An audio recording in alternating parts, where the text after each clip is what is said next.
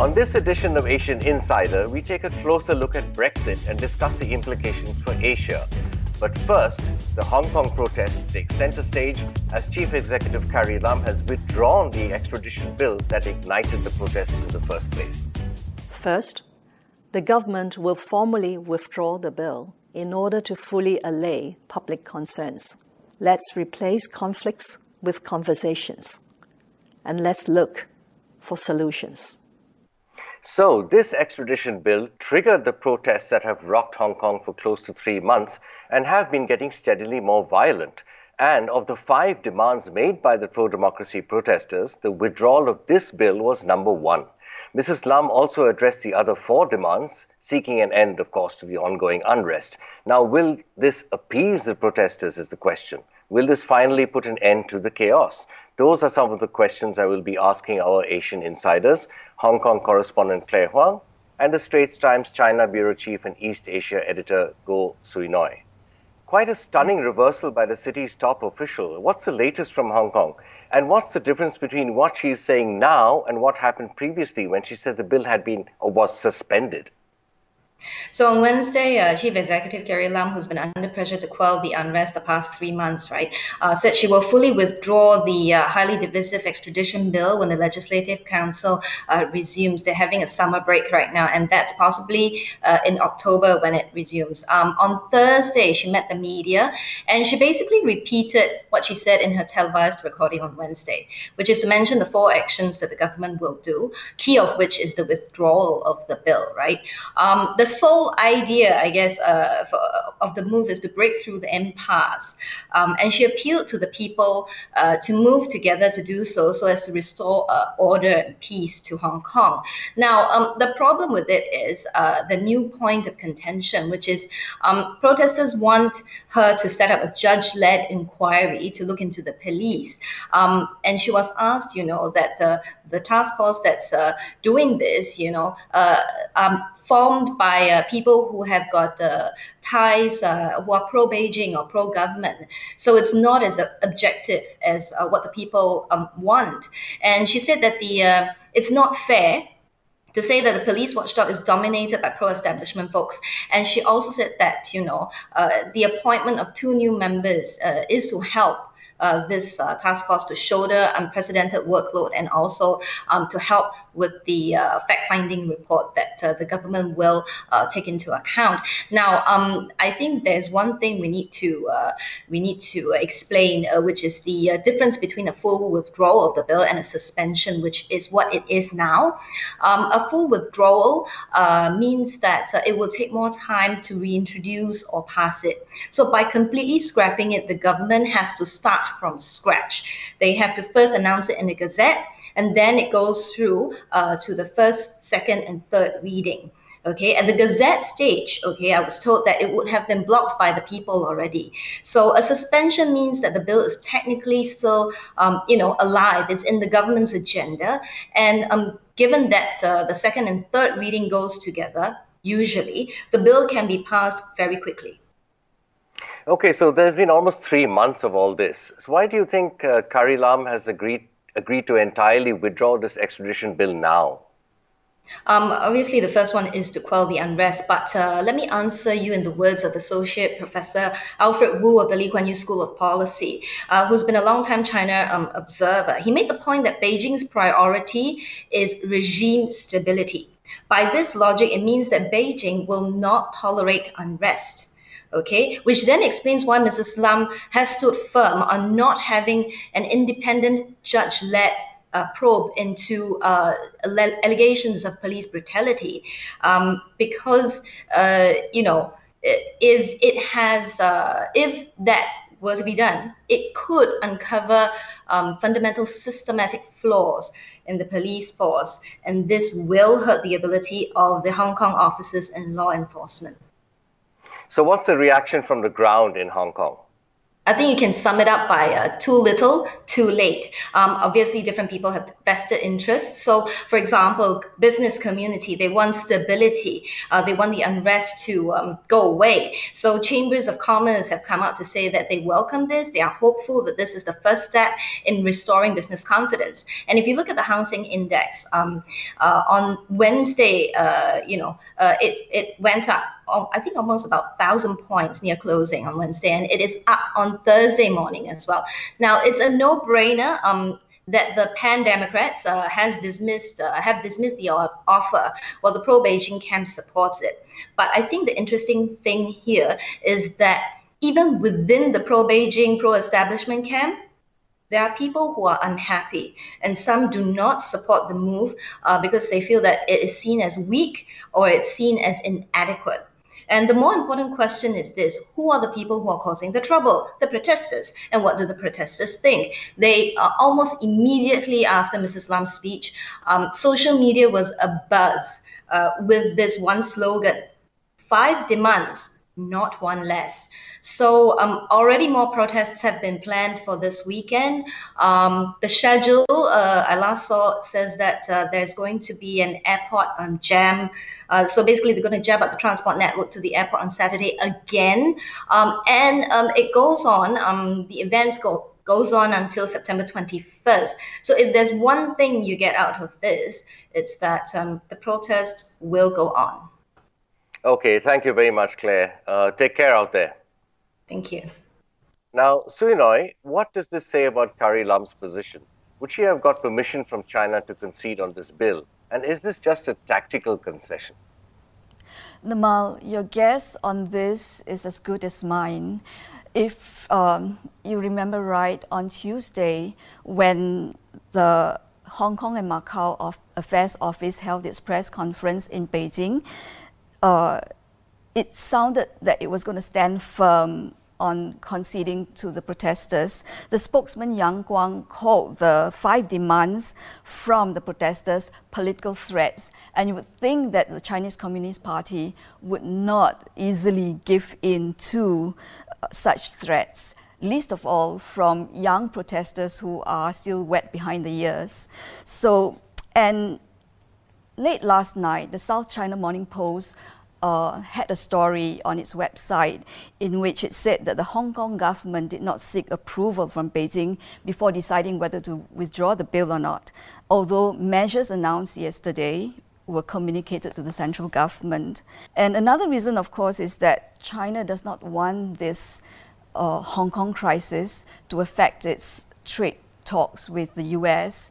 Nirmal, as you've written earlier, the crisis is casting a pall on the talks. And while China is ready to play the long game, it doesn't want the Hong Kong issue to jeopardize its talks with the US. And if they can keep talking, they can actually keep more tariffs at bay. So even if this is not a directive from the top, from Beijing, there would possibly have been some tacit agreement earlier that Beijing would give Carrie Lam some wiggle room to decide on this. Thank you, Sui Noi. Now, moving on to our second topic, there have been developments in the Brexit saga. MPs trying to stop a no-deal Brexit have defeated the government. The eyes to the right, 328. The nose to the left, 301. So the eyes have it. The eyes have it. Unlock.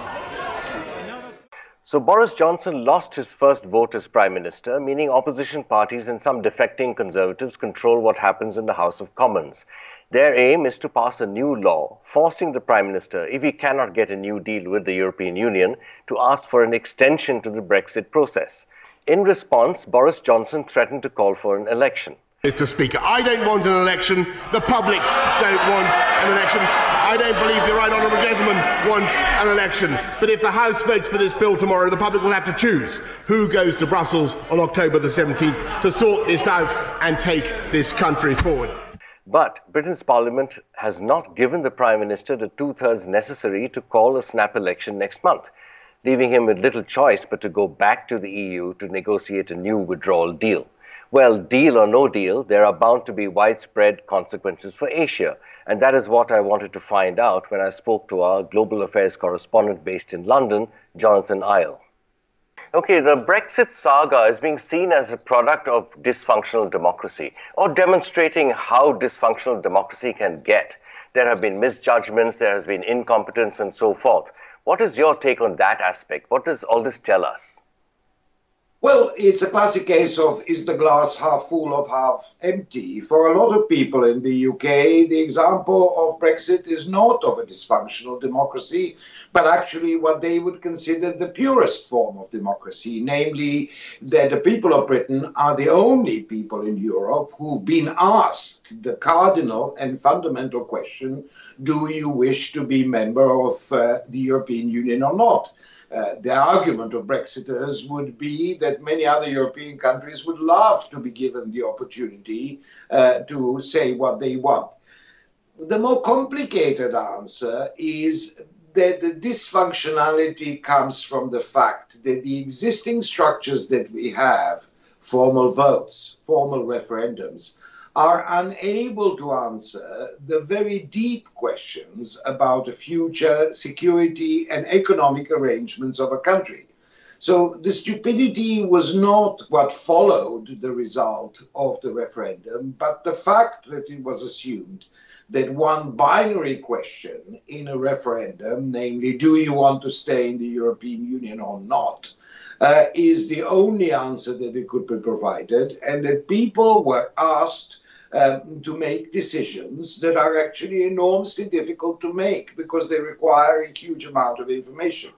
I think what is forgotten is that we're not direct democracies. We are representative democracies. So people elect members of parliament so that the members of parliament could take the decisions collectively on topics that are very difficult to decide and cannot be decided with a yes or no question.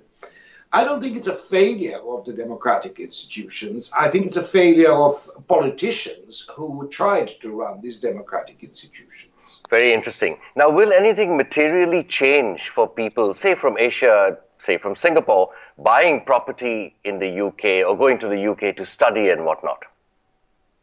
Well, the question of what immigration controls are going to be in place remains very open. So it's not well known. I mean, one of the counterintuitive things that have happened with the rise of Boris Johnson as the new British Prime Minister is that actually he belongs to a group of conservatives that believe in open immigration. Not open in a sense of uncontrolled, but one of the first things that he said was that he wants to increase the immigration from countries of Asia, that he does want to import talent. So in sheer terms of movement of people, the paradox that it has been made much easier. Singapore passport holders, for instance, no longer need to answer any questions at immigration control in the UK. They simply scan their passports through a machine, talk to no one, get no stamp in their passport and enter the country. This has happened in the last few months, and paradoxically, it's an easier process rather than a more difficult one. The question of property rights is, of course, a different one, and that applies both in terms of whether the property is going to be affected. There are strong rumors that property prices may collapse in case of a no-deal Brexit, namely we just leave with no deal in place. And secondly, of course, the pressures on the British pound, which mean that any property that one has in the UK, if one wants to dispose of it, will be worth less in any other foreign currency. So they're very large uncertainties, but paradoxically, the uncertainty that most people talked about, namely immigration control, is actually the easiest one. Interesting. Is there any momentum, or how much momentum is there out there for a post-Brexit US-UK bilateral free trade deal?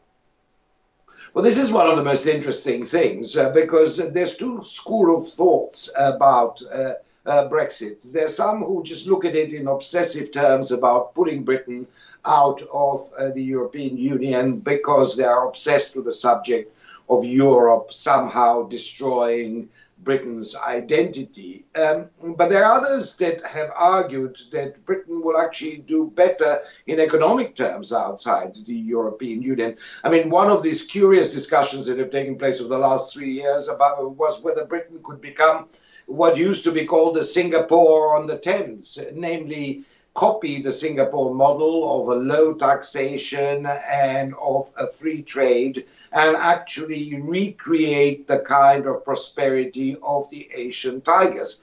Of course, the comparisons are not equal, and of course Britain has a very large social welfare system which cannot be equated to that of Singapore. But the hope is to get trade deals with the United States in particular and with Asia, and to get these deals in a format that allows Britain to benefit from its own advantages, inbuilt economic advantages. Again, one of the curiosities of Brexit has been that it's not a backlash against globalization. It is a particular backlash against Europe.